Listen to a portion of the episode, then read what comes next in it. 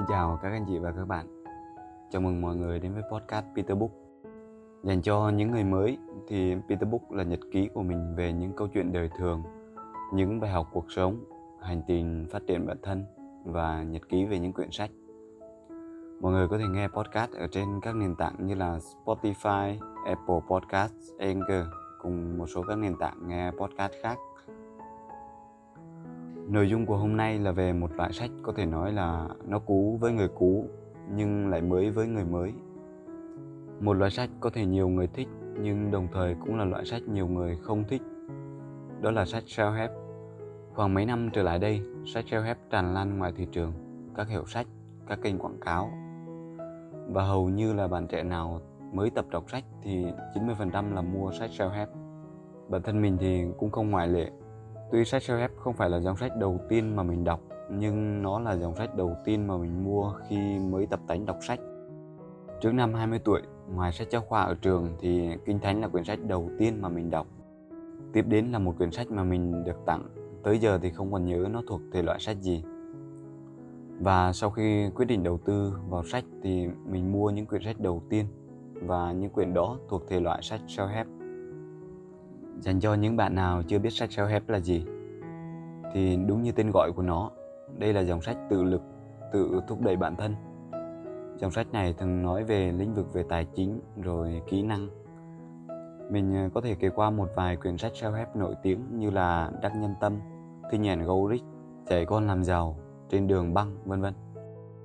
Lý do mà mình làm tập podcast này là bởi vì đây là thể loại sách mà có hai luồng đối lập một đằng là nhóm người rất thích những quyển sách này.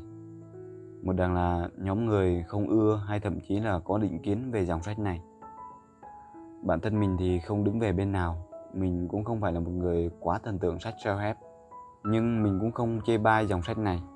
Bởi vì so với những tác giả thì bản thân mình cũng chỉ là một người học trò, đi gom nhặt kiến thức. Tuy nhiên, bản thân mình vẫn có những cái lập trường riêng khi mà đọc loại sách này nhưng trước tiên chúng ta cùng đi vào phân tích một chút tại sao nhiều người lại có định kiến về thể loại sách này.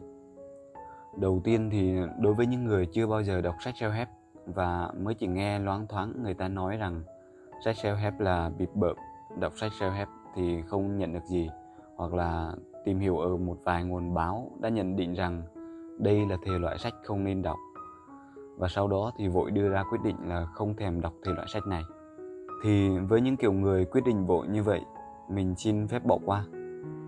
Với kiểu người tiếp theo là đã đọc sách self-help, có thể là đã đọc ít hoặc đọc nhiều, nhưng là chỉ đọc mà thôi.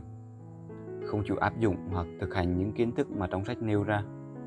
Mới đầu thì thấy hay về lời văn rồi những lời khuyên, nhưng lâu dần thì nó sẽ làm cho người đọc có cái suy nghĩ là hình như sách này không làm cho mình thay đổi gì lời lẽ viết trong sách thì hay lắm, nhưng mà đọc nhiều thì chẳng có thay đổi gì.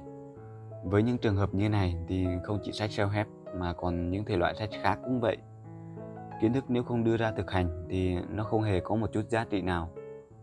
Và những người ở trường hợp này thì lúc đầu mới đọc xong sẽ khen hết quyển sách này tới quyển sách kia. Và thường thì sau một thời gian sẽ chê bai những quyển sách self-help. Bởi vì đọc nhưng chỉ đọc để giải trí, chứ không phải đọc để học và thực hành. Kiểu người thứ ba là bị nghiện sách self-help. Họ đọc rất nhiều, vẫn áp dụng và thực hành, nhưng chỉ đọc mỗi dòng sách self-help này. Và như vậy thì chắc chắn nó sẽ gây ra cho người đọc một loại ảo tưởng nào đó.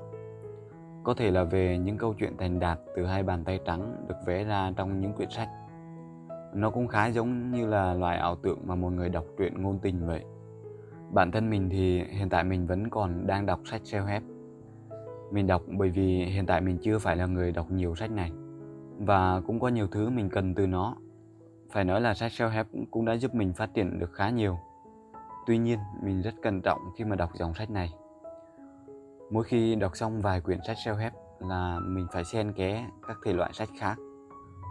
Để tránh bị ảo tưởng cũng như là đọc để lấy động lực thì phải thật tỉnh táo và có những cái tư duy phản biện xem kiến thức này có phù hợp với mình không. Ngoài ra thì rất nhiều quyển sách self-help có nội dung giống nhau. Cũng có những quyển sách self-help mà tác giả chỉ viết những thứ mà người đọc muốn nghe.